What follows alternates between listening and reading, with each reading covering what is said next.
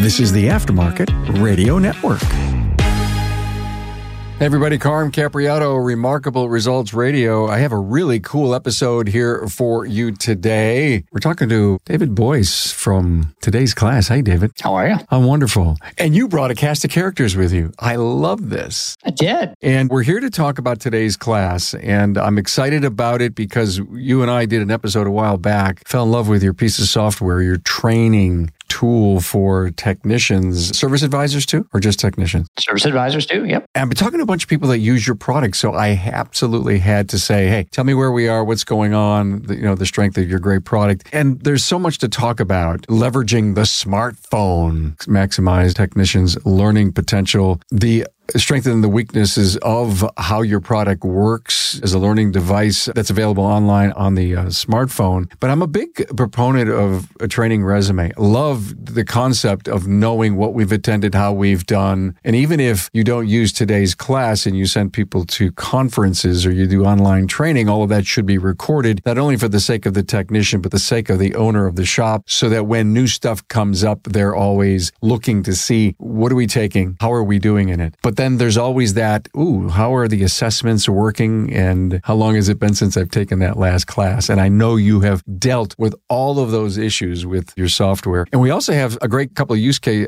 area, at least I know one use case with Tenise and Weston, and we're going to introduce them in a minute. And of course, Rich is here, who's a shop owner in, and Matt Fanslow is with us. I think everyone knows Matt Fanslow. Now, David Boyes, president of Today's Class, has this great online learning organization that's been supporting the automotive industry for more than 20 years. Prior to joining Today's Class, David managed software consulting organizations, big names like Oracle, Accenture. An MBA from Purdue University, smarter than me, and a BS in industrial engineering from Kettering University. Weston and Tenise Chapman, husband, wife from Black Hills Tire, Rapid City, South Dakota. Hi, guys. Hey. Nice to see you. Rich Young is here from Charlie and Ray's in Essex, Maryland. 30 years in business, Rich? Hello, Carm. Yes, sir. The company has been in business for 30, but it's new to me. I've been there for 2 as the owner. I love it. Were you a former tech there or an owner somewhere else? No, sir. I'm from a completely different industry, the equipment rental industry. Boy, do I love that. I love knowing that people came from outside the industry and they're tackling it head on. That's cool. Good stuff. Thanks for being here. Matt Fanslow, shop manager, Riverside Automotive, Red Wing, Minnesota, and from the Matt Fanslow Diagnosing the Aftermarket A to Z podcast on the Aftermarket Radio Network. Hello, Matthew. How's it going, eh? Since its relaunch in 2020, the Napa Auto Care member site has continued to evolve to keep members updated on all the Napa programs, promotions, benefits, and other information available to help their businesses thrive. If you're a Napa Auto Care member, visit member.napaautocare.com to access the member portal. Not a Napa Auto Care center? Well, contact your servicing Napa Auto Parts store to learn more about how to join the Napa family. Listen, David, you know all about this great piece of software. You know this much. I know very little. Let's start. So as we discussed last time, really what we're trying to do is deliver training in a little different way. You talked about the training resume. Underneath all of that, what we're really talking about is data insight about what somebody knows, what somebody needs. And that's a big piece of what we do. We try to gather data about an individual, about a shop, to understand where they can best benefit from training. Do I have a gap related to brakes or drivability and so forth? And if I do, then that's what we want to seek. And the way we do that is leveraging technology that's called adaptive learning. And we try to make this very accessible. You mentioned mobile phones earlier. We're trying to deliver training sessions in a way where they're adjusting to the strengths and weaknesses of your team, but served up in a way that's easy to access. One of the biggest challenges that folks have in terms of getting training is time. 1 hour segments, instructor-led events that are maybe an hour away. Sometimes those are barriers that will prevent people from getting training. And the less frequently they get training, the more difficult it is to close those gaps. So really trying to look at it in a little different way, make it very accessible, make it very data-driven, and then work with shop owners like the folks we have on the call today to learn a little bit differently about what other areas we need to pursue. So for example, whether that's content related, service advisors, drivability, HVAC, you name it, whether it's resources we need to pursue. So for example, we have partnerships with groups like the Tire Industry Association, where often we'll hear shop owners say, well, hey, if we could get access to this as a platform, that would be really great. So really, we're just trying to make as much as we can available, very easy for a technician or a service advisor to access, but also make it very valuable each time they log in. And we're doing that through, again, that use of technology. As you all heard, David set this up. Obviously, you're sold because you have his product and you're using it. We would love to hear how it has helped, benefited, even let me go way off the deep end and think the retention of your people because you care so much about their level of training and keeping them as current as possible. How's it helped your business, Tenise? Well, I think that our staff has become more of a unit. They talk over lunch hours and breaks about questions that they might have had. Everybody is in a different level in the Today's Class app because it kind of adjusts as they are getting questions right in certain fields, and then it'll move them on to a little bit more difficult questions. So everyone's in a little bit different, I guess, avenue, but very easily they can talk about it, relate to it.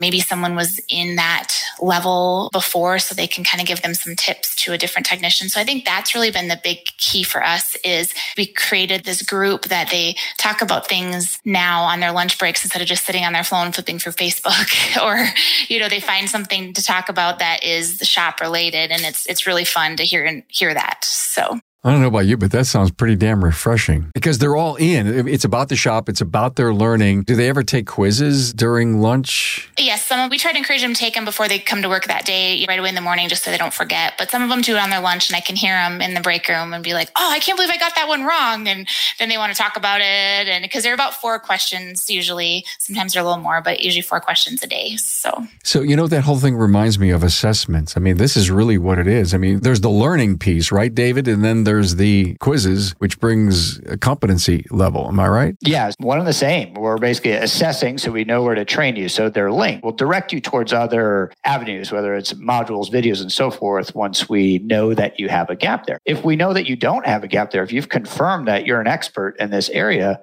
we don't want to direct you towards a 30-minute module or a 10-minute module about that because that's not necessarily a good use of your time. What Tenise just described, though, is one of those things that we're really trying to encourage. And when she describes her team talking about this from an adult learning perspective, from a retention perspective, that's a big deal. Because just learning something on your phone is one thing. Reading it on your phone and then having a 2 or 3 minute discussion with your coworker and hearing about examples or things that they've struggled with, that is more likely to cement that in your brain going forward. So with these daily learning sessions, this competition that we have, including with the app as well, it tends to trigger that. Not always, but in many cases, we try to drive that because if we can facilitate that dialogue into happening, it goes a long way to having a culture impact, but also really impacting the knowledge for each learner. Rich, I love your story. Outsider coming in, 2-year shop owner, and you're searching for training options. And you found it. It sounds like a great one. We did. So about 4 months or so into my ownership experience, I figured out pretty quickly that we were in trouble and we needed some training. I had a great group of folks. Previous owner didn't do a whole lot in terms of training. So we had ASE certifications that had kind of gone by the wayside. So I started on a quest to find training and invested a great deal of time, looked at online versus in person. And when we stumbled across Today's Class, I was blown away. And I'm like, this is the bullet, and been on it ever since. Matthew, it sounds so much like what I know is going on at your place with what Tenise said and how it just keeps dialogue and conversations alive as it regards to diagnostics and training. It's kind of an accidental team building. It would be very difficult for David to use this app, and not only does knowledge level increase and stuff like that, but it also is a team building exercise. But that's what it is. That's what ends up happening is whether it's back in the shop or the break room, whatever. It's like, hey, have you had that one question yet? Did you answer it this way? Or what did you get it right? Something like that. It's like, I got it wrong. I don't understand it. And next thing you know, they're kind of finding the answer together or, in our shop, I guess they can come to me and I'll explain it and stuff like that. But I think even without someone to ask, finding the answer together, working on it together. Yes, knowledge levels are going up and that's great. I don't want to even say that in a way that sounds like I'm diminishing it, but you're also getting this team building thing. Like now they're even more apt to go to each other and ask questions and work together for the betterment of the shop entirely. Weston, question about training culture inside the business. This almost like puts it up about 30 notches. Yeah, it's huge. We're so heavily involved in training in any way we can do it. We've flown trainers in for private training in our shop. We do Tech Fix. We did a bunch of ETI trainings. We've done every kind of training we can possibly get our hands on. And consistently, the Today's Class training is the one that everybody's doing. It's quick, it's easy, it's in the palm of their hand. So we see just such a higher, the buy-in is so much higher. They're involved more. There's sideways pressure from each other. You know, they're always like, hey, did you do your quiz today? Did you do your quiz today? Let's make sure we all did it. You know, the competitions have a lot to do with that. That's been a lot of fun, but it creates a lot of chatter amongst the guys with each other. You know, just, did you do your training? Did you not do your training? Have you had this question? It's just been phenomenal. I always look for pearls that seem to drop from the tree of life during my podcasts, and I just heard one of them, sideways pressure. I love that term, sideways. Who wants to say the word competition when you can say sideways pressure? It's peer pressure. But instead of saying peer pressure, which always sounds negative, it's like sideways pressure, softer way to say, hey, we're all going in the same direction. Let's get there together. And if not, how come? Who ought to drag over the line? Absolutely. And I can sit here and beat the drum all day long. You know, hey, you know, do this training, do this training, do this training. But if the guy in the bay next to him is asking him, or if the service writer is asking him, you know, then that it just means a lot more. I think they take it more seriously. And that's one thing we've worked really hard to leverage both technology, but also how we deploy to an organization as well, because motivation is a big deal here. So we believe that these technicians and service advisors need to learn. You know, how do we motivate them to do so? Relevancy of the content can play a role. So that's part of the adaptive engine. If we're pushing content that's relevant to the learner, they're more likely to be engaged with it than something that is irrelevant to them. If they have an opportunity to earn points or be, you know, the top person in the shop or be part of a shop that's competing against other shops, those are all tools that we use to try and drive them to train each day.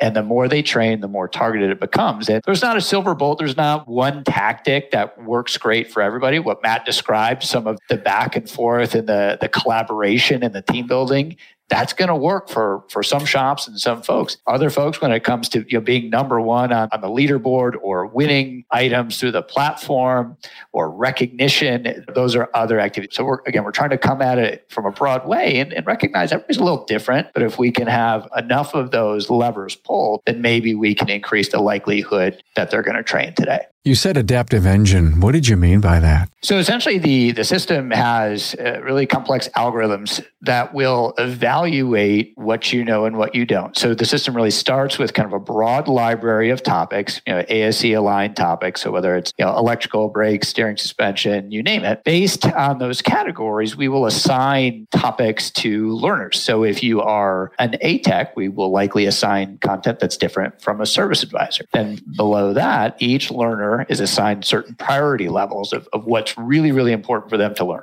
When we first onboard an organization, we tend to come at it with a default set, but once organizations get rolling and we have some data to work with, we break them off and they can determine that, hey, for our team, here's really the focus. So it's getting warm up. We really want to work on HVAC and so from there, what the algorithms will do is we'll determine, do you know this or not? Is there one thing that you don't understand in this topic? Let's say refrigerant fundamentals. Is there one thing you don't know? Because the way that we look at it is that 80% is not good enough. What the system will do is say, okay, maybe you know 8 out of 10 things on this. We're going to focus on the 2 you don't, and that's what we're going to lean into. And so that's what we mean when we're talking about this adaptive engine. It is on the hunt for each person where they're weak, and that's what it's going to focus on until they overcome it. So team, where's the training coming from? Are you doing training too, David? Yeah, so the training in it, it's a very different model where the training is delivered through these questions. And that's one thing that is sometimes takes some adjustment for folks to get used to, because the traditional approach is we're going to provide a module or a video and maybe ask you some questions after. From an adult learning perspective, one of the challenges with that is, what if you already know the content in that module? Is that a good use of your time? Do you turn off halfway through. So we lead with those questions and we teach through those questions. Now, we're not the only group that's doing this. You'll see this in other areas, such as in language learning, very popular apps like Duolingo and Babbel. And if you know somebody that uses those, you'll see them doing these short sections on their phone. They're repeating sentences back and forth. They're not reading a list of vocabulary words. They're interacting back and forth. So we're using a similar model there. Wow. So interesting. Gamification is a thought that I had. I would love to hear from our shop owners. Are you doing anything to reward, or is it just enough to pass and move on? Carm, actually, we just had a contest last week, and we've done a few of these every now and then just to keep people engaged and make some fun. So we can either post prizes, gift cards, whatever, and then people get to use the points that they've earned and bid for these prizes. And it's fun. You get a little bit of sideways pressure from one another, coin Weston's phrase there. And it turns into a little fun event. And at the end of the week or whatever term you set it up, and we try to put enough prizes in there that everybody can win something. So nobody gets left out in the cold. It's been good. It's helped increase the stickiness of the app. So I've got this thought, and I've been saying these words a lot lately on a lot of my shows, the words production apprentice. And so why are we calling a GS, a general service technician, a starter upper? I'm going to call him production apprentice, because that person with the words apprentice, got to be some learning curve there. We got to teach. Got to want to learn. We got to teach. Is today's class good for a startup? Yeah. So what we can do there, so the platform is really, really flexible. So for groups that are looking for more of a structured apprentice program, we'll do something a little differently than I described a moment ago, which is a little more flexible and adaptive, to use our word. We have the option also to create very structured paths. So if you've got an onboarding process where step one is they're going to do let's say a TIA certification. Step two is they're going to knock out this course. We can do that. And that includes both content, which could be modules or videos. That could include the question-based learning, but it can also include things like tasks and observations. So if you want to train somebody on your particular process and then have them demonstrate that, you can actually record it in the system. But the nice part is let's say in terms of that process, you struggle with steps 5 and 6. Well, by recording that in the system, it can automatically start pushing training related to steps 5 and 6 the next time you log in. So basically it folds in. It's another input to the system assessing what you know. Matthew, have you ever used it for a person who needs some at the ground level? Yeah, we had it out with everybody from master tech level down to apprentice or greenhorn or whatever you would like to qualify them as. So at one time, I think we had 5 techs on it at one time of varying ranges and varying levels of experience. So even though one may not be a master tech, they've been doing this for 20 plus years and focused on a certain, maybe more mechanical type repairs. So they banged through the brake section and stuff like that. But then the electrical section would be where they would get a lot of the learning. And then, of course, creates discussions during whenever we would interact. I don't want to say always during break time or lunchtime or whatever. Before work is working side by side, they might fire a question about, I thought I understood this. It has a volt on the ground. What does that mean? Creates a pretty good topic. It's almost like a particular question can live for the day in discussions, right? Even a week, Matt. And think about the constant thinking and thoughts and camaraderie over that, if you will, that culture of training, Weston, that is so important. Anyone here recently within the last 6 months hire a new technician? We did. You did? Describe to me when you're in that interview or describing your company. Hey, tell me about your company. Do you provide training? And you describe today's class as a training engine inside of your company. What kind of reactions are you getting? They're kind of like, what? I'm not really sure what I'm supposed to do with this. Like, you want me to be on my cell phone? And as far as I know, we're the only one in our community that is using today's class right now. So we recently hired a technician from a dealership in town, and he was like, what do you want me to do? And I'm like, it's really fun. And so I show him, and I'm like, okay, well, don't look at my scores because I'm not very good at any of these break questions. But, so I show him around. And then Weston, you were showing him yesterday a little bit, weren't you? And talking about, because he wants to get ASE certified. So you're showing him how to use that to help with that. Yep, exactly. So I showed him how to get into different modules where if he wanted to go in and train on some brakes or if he wanted to go in and train on drivability, he could watch the actual videos and modules and do those kind of above and beyond the daily trainings. It's just so easy to use. He's loving it. So he's pretty excited to go through and start taking some ASE tests. So you dropped the ASE bomb on us here. And of course, David, I believe your software has ASE preparatory training, right? Yeah, we don't frame it officially as that, but it certainly leads to that preparation. And the way that it plays with that is that if we're talking about any area, let's say brakes, you can measure exactly where you are in terms of your prep for each of these stages. So we've got 4 levels of difficulty within the platform. And typically once you get into level 3, which is really about applying that knowledge in a situation, you will see questions in the platform such as Tech A said this, Tech B said that. And that's really where you get into your prep there. But the other piece of this is that the system focuses on reinforcing it over time as well. You may not be taking that ASE this week, but you might be studying, you might be learning about power assist this week. What the system will do, and this is helpful not only from an ASE certification perspective, but attaining your knowledge, is that it will continue to cycle back. We recognize that you're not going to see something, learn it, and it's going to stay with you forever and ever. It's just not. So what the system will do is it will come back and reinforce that knowledge over time. So if it takes me 3 or 4 months or longer to prepare for that ASE or to learn this concept, you can rely on the platform to be keeping you sharp 6 months down the road, 12 months down the road. So from that aspect, the fact that it'll keep you sharp and you've got really good visibility to where your remaining weaknesses are before you go into that testing center, you've got that level of visibility and can kind of hone in on the areas that are still gaps for you.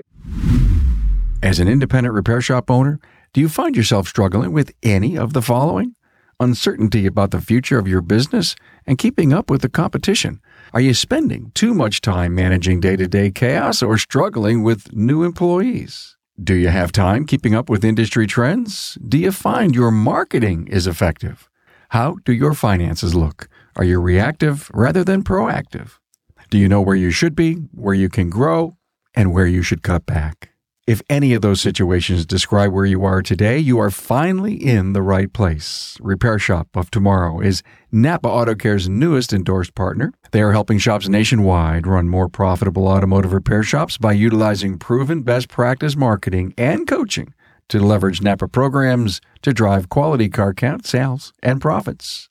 RSOT will look at productivity, efficiencies, effective labor rate, average hours per car, labor profit percent, manage and measure labor, and how you can create net profit.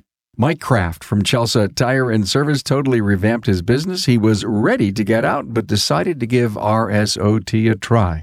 Now he has 2 shops with a totally revamped business. Likewise, Tom Kilmer from Grand Rapids Motor Car, RSOT helped dial in his business and focused on key points that changed his business and his life, which is all in his bottom line.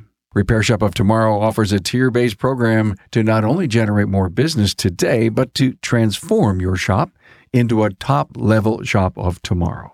RSOT can teach you how to make your shop profitable, and they can teach you how to recruit and make more labor dollars for your shop. Give Repair Shop of Tomorrow a call, 440-545-1230, for a free 20-minute, no-obligation consultation. Tenise, Weston, you said you had a case study to tell us about.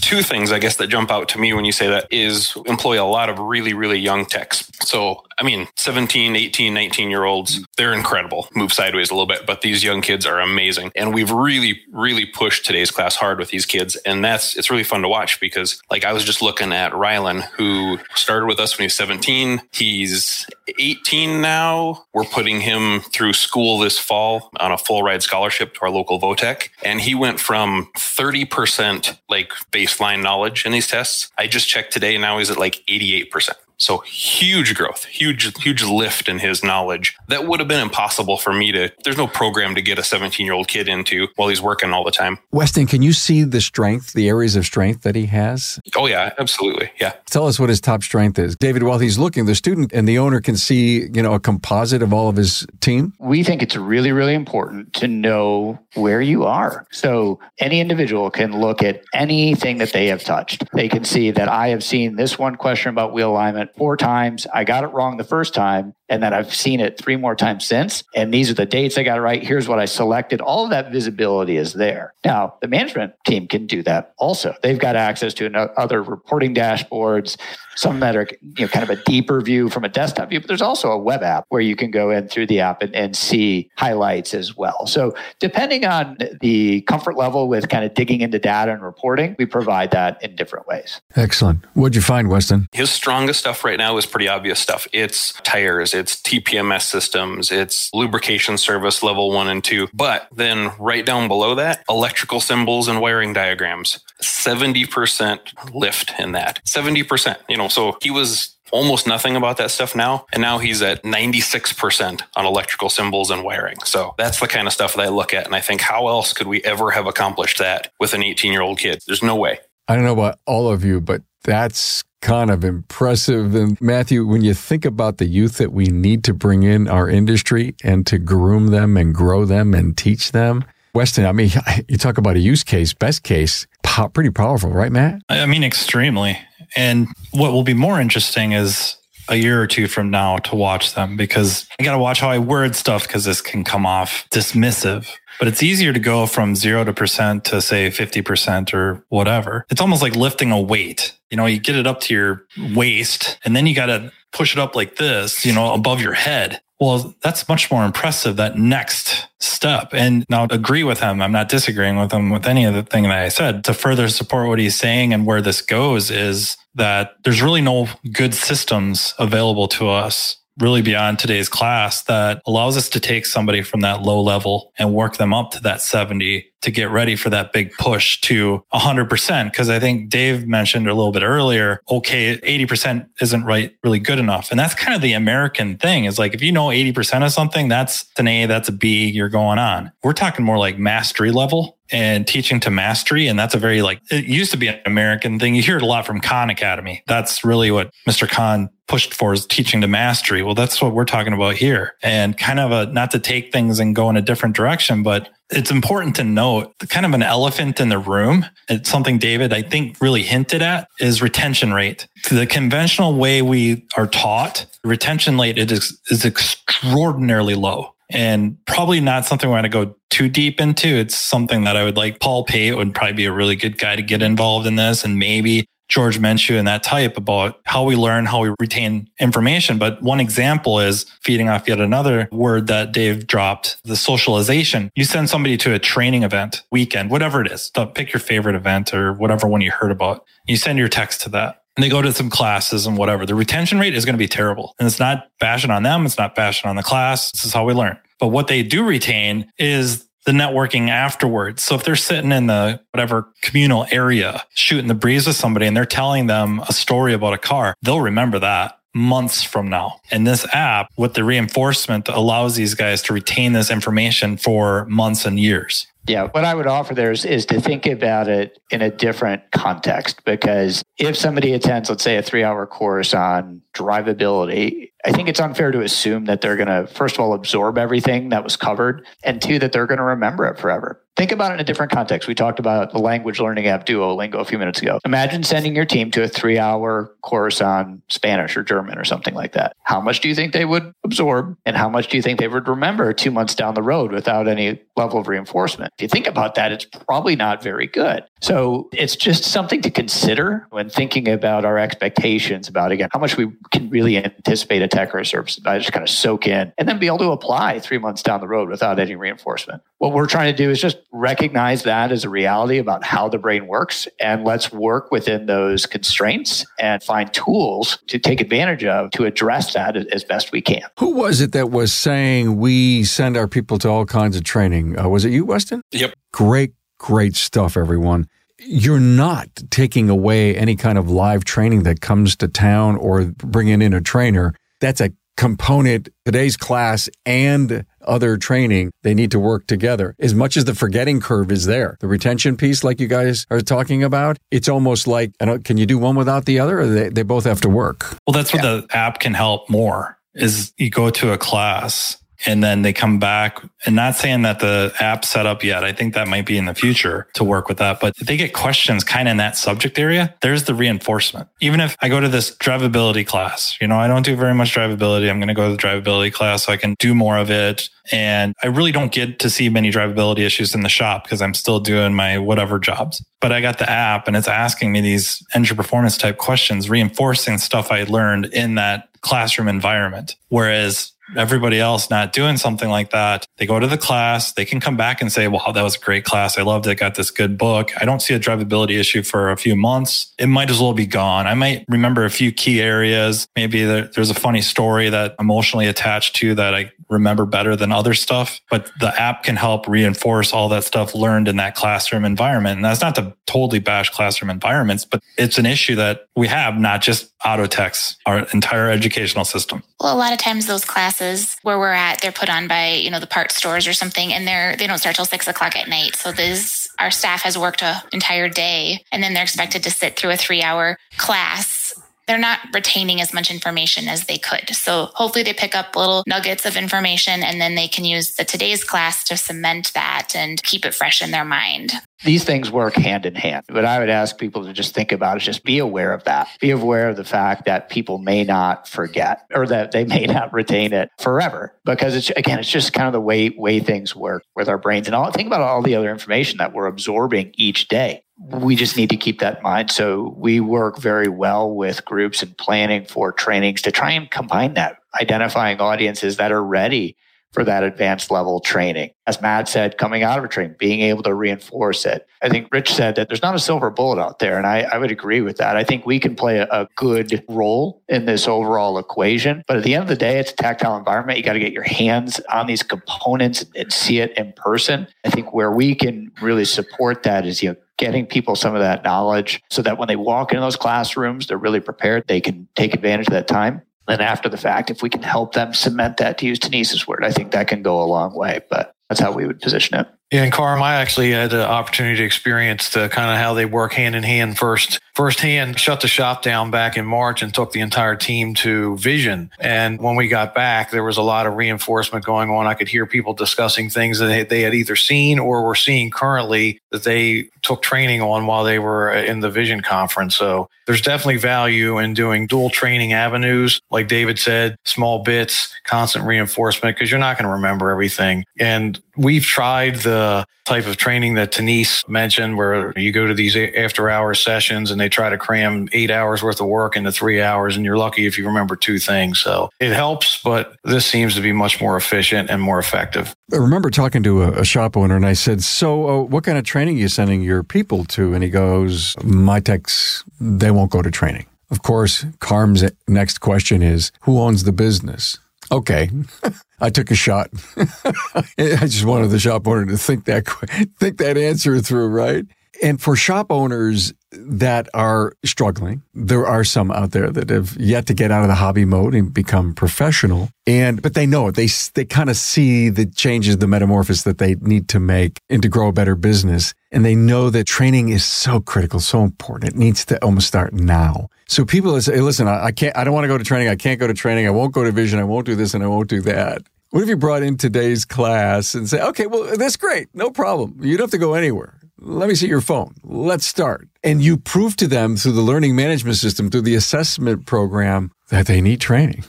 I think, to me, this could be a tool. If you can't sell training hard enough, you can't demand it or make it a part of the employment arrangement, this seems like it would be a perfect tool. It's humbling, I'll tell you that. I'm an L1 master tech, and it finds your weaknesses and it screws right down into them. It can humble you a little bit. It's a really good tool for bringing everybody back down to earth a little bit and letting them know they do need to train and they do need to study and they have some gaps. Yeah, it can be tricky too. Rich and I have had a number of conversations about the importance of training and kind of getting that pull through. You know, we don't want to sugarcoat it and say, hey, it's an app. People are just going to go do it. It does take as Rich noted earlier, you're creating some expectations around it, sometimes creating some engagement around it. But Rich, would you agree? Sometimes it's a bit of a push and pull depending on the various personalities in your shop. Absolutely. Some value training more than others. Talk to people one-on-one and they'll all tell you what you want to hear. But sometimes it's like pushing an elephant up a hill in order to get people to do the training. But you got to do training. This is a very technical business. And I think for the most part, the techs that are engaged and are in it for the long haul see the value and understand that they need it. Knowledge is just not intrinsic. You got to train. Technology is changing. You're all spellbound. I have a rough time answering the question because I can't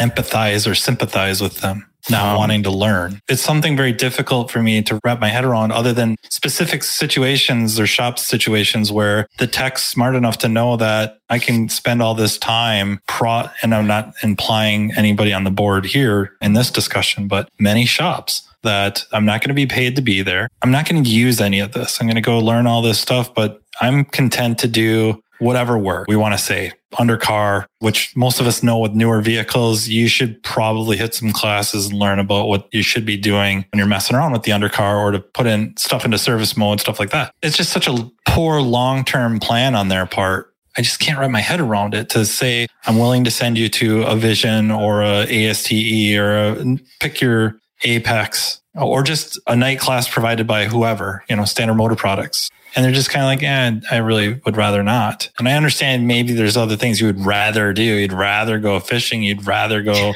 play on your PlayStation 5. But this is your career. Where's this? I got to know. I want to know how this works. Or I want to be ready for that car. I want to be ready for when that Tesla finally rolls in the door. Should I even be putting it on the hoist? Do I have the knowledge level to even know that we have nothing in the shop that should let us hoist that car? So I need to know that. I don't want to just know it. I need to know that. So I can't empathize with that mindset of, I don't want to go to training. I don't want to use this app. It's hard to answer it. I agree. Because I've always had the mindset of, don't you just want to try to be a master at your craft? And whatever your career or your job is at that time, that's your craft. And you should try to be as knowledgeable about it as you can, no matter what it is. And so it just shocks me as well when people don't want to become more knowledgeable in what they're doing every single day. It just baffles me. So I agree with you.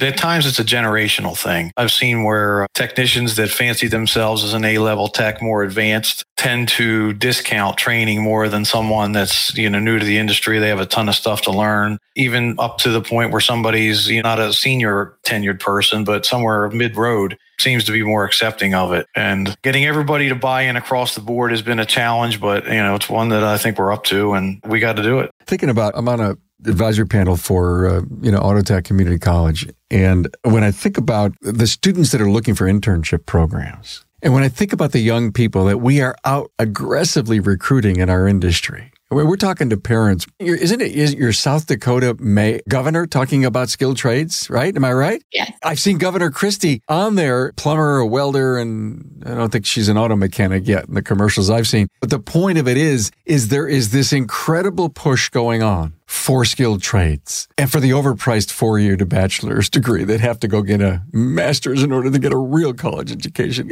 And the six-figure debt that parent or child is going to have over that, and why skilled trades are so attractive. So we are on an incredible roll in the industry in rethinking and being more aggressive and attempting to recruit younger people, like I guess you guys are, Weston, which is great. What an incredible tool today's class could be. Hey, Mom. Hey, Dad. I'm working. This is a great thing. And guess what? They're already training me. There's an app on my phone. Let me show you how I'm doing. A lot of times we don't have things as a young person to go back and say to friends, to peers, to parents, look at what's going on inside the place that I just went to work for. Look at what they're doing to start to train me. Who would have ever thought the automotive repair industry, these greasy mechanics, look at what they're doing. I got a beautiful uniform. I got an app on my phone about training. What a tool. I'm not trying to sell your product, David, but I maybe am so convinced that it is such a, I hate to keep using the word cool over again. Maybe there's a better word, but am I crazy, everyone? Am I crazy the way I'm thinking here? Well, I mean, you're definitely crazy, but they're not crazy for what you're thinking. It sounds like a good sales pitch to be an auto tech. Like, don't get me wrong. We got to give our techs a light at the end of the tunnel. there's got to be justification for choosing this as a career compensation wise, especially versus the other skilled trades. But the stuff you're talking about, if you could become an electrician or a plumber, the stuff that changes for the most part isn't so technological. It's maybe building codes. A few things here and there, right? Plumbers now don't solder as much. They're a lot more crimping. And electricians, I guess solar a little bit. They're putting in power walls and solar panels probably more than they would ever have years ago. But for the most part, they don't have big advancements like we have. And so this continual learning, I would think being some of these other trades, when stuff doesn't change, it gets kind of boring, right? You can just be kind of a zombie mode and get by. And I don't, maybe that's appealing to people, but it wouldn't be appealing to me. I like the idea of constantly learning new things and increasing my skill set and stuff like that. That sounds like a really good sales pitch, which ties directly back into today's class, is that you keep expanding your skill set. Or somebody young. The traditional online learning approach was available early 2000s, right? We had that. That's kind of where we started in the online space. And I think it is reasonable to expect someone that's 17, 18 now to have different expectations than maybe what their parents did 20 years ago from a learning experience. We believe it's shifting. We think mobile's a part of it. We think adaptive learning is a part of it. Your personalization, like everything else we see online. We think accessibility is a part of it. So we think that that's going to shift. So again, when you think about that kid who's maybe 18, sharing how they're learning in a different way, I think it is realistic to expect that that should be a couple steps ahead of the model that their parents learned from when they were first getting their feet wet with online learning. Great point. Look at everyone. I'm going to just give you each about 30 seconds to give a final last word or sum this up. This was a great episode. Thank you. I think we challenged the industry to think way beyond the box, break the box, actually. And thank you all for your honest assessment of how today's class is working for you. And David, thank you for bringing this together.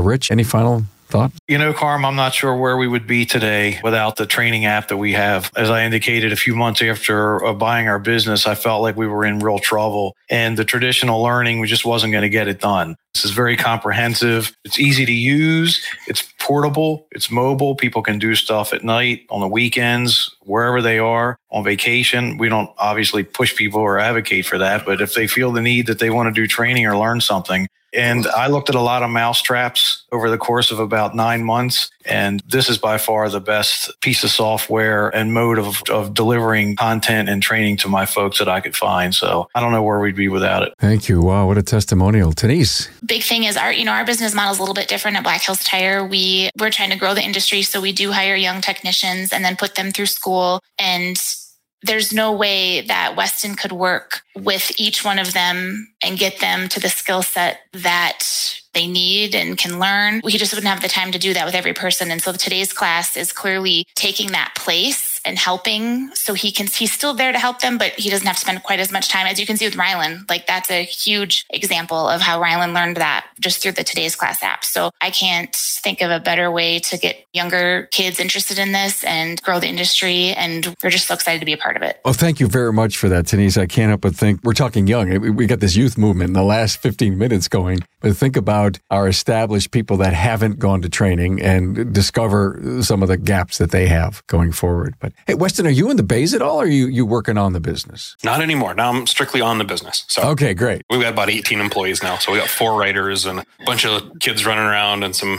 experienced master techs running around. So, and I think, speaking of the service writers, I think that's really the part of today's class that I wasn't expecting, that I was really been awesome, is the training for the service writers, because we bring in a lot of non-traditional service writers. None of them were ever techs. None of them have ever been service writers before. They're all just salespeople or people that we've just fell in love with their attitude and their dispositions. We brought them in as service writers. So it's really helped us a lot to get them the baseline automotive knowledge. And then also there's a lot of baseline, and even more than baseline, people skills in today's class. There's a lot of communication questions and modules. There's a lot of just actual service writer skills that I wasn't expecting in today's class. I thought it was all mechanical stuff. So I was really, really excited to see that. And it's good. I mean, it's really legitimately good training for those service writers. Maybe we should come back, David, and bring a service advisor. And I love your point, Weston. Maybe we take some of your people who have come from outside the industry, perfect attitudes, need to learn some technology, need to learn the sell people skills, the know, like, and trust me stuff, and how they used today's class to get into that groove. I'm sure it's not 100% of training. You got to probably still get some kind of maybe live training for them, but then it comes back and it's almost like, let me see, you put the hardener and the body filler and then you got something, right? Exactly. Yeah, it is. It's been really a phenomenal tool that we tie into their other, we have them in multiple other programs, but. Good stuff, Matt. Take advantage of variation, varying the ways your people can learn, and team that up with more conventional ways and supporting that. And then also the tools with the app being on that program, allowing you to kind of monitor everything and create built in some incentives. And then you could add on to that with your own. It's really sky is the limit. And I think just kind of be aware of to support the more conventional ways of learning to increase the retention rate. And then again, I just feel like Tenise said, and I brought up that it would be so hard to advertise this as part of the app, you know, to put it on the website and then flyer or whatever, or at a booth at a trade show. Like, it's going to increase the camaraderie of your shop, but that's what it really does. Yeah. Well, and that's something that we're incredibly fortunate to be working with some really great shops. And we know that this approach, it's not for everybody. So it's been great to get to know Tenise and Weston and Rich, Matt and others. And for groups that are looking for this type of approach and they're looking to shape the culture and engagement at their shop, we can collaborate with them. It's not something where we flip this thing on and walk away. We try to engage with our customers, you know, every 4 to 6 weeks, share data, share strategies. We're trying to push ahead with new features. Just last week, we started pushing text message alerts on point statuses and so forth. So we want to keep pushing. But again, we're really fortunate to work with such great groups and get their feedback, because we need to learn that. We need to adjust. We want to make sure that we're responding to what our customers need. So thanks to everybody for participating. I really appreciate your feedback, and we're lucky to be working with you. David, great summary. Thank you. David Boyes, president of Today's Class, Weston and Tenise Chapman from Black Hills Tire, Rapid City, South Dakota, Rich Young from Charlie and Ray's, Essex, Maryland, and Matt Fanslow, shop manager, Riverside Automotive, Red Wing, Minnesota. Thank you. Appreciate it. Thanks for having us. Thank you. Thanks, Carm. Appreciate it. Thanks for being on board to listen and learn from the premier automotive aftermarket podcast. Until next time.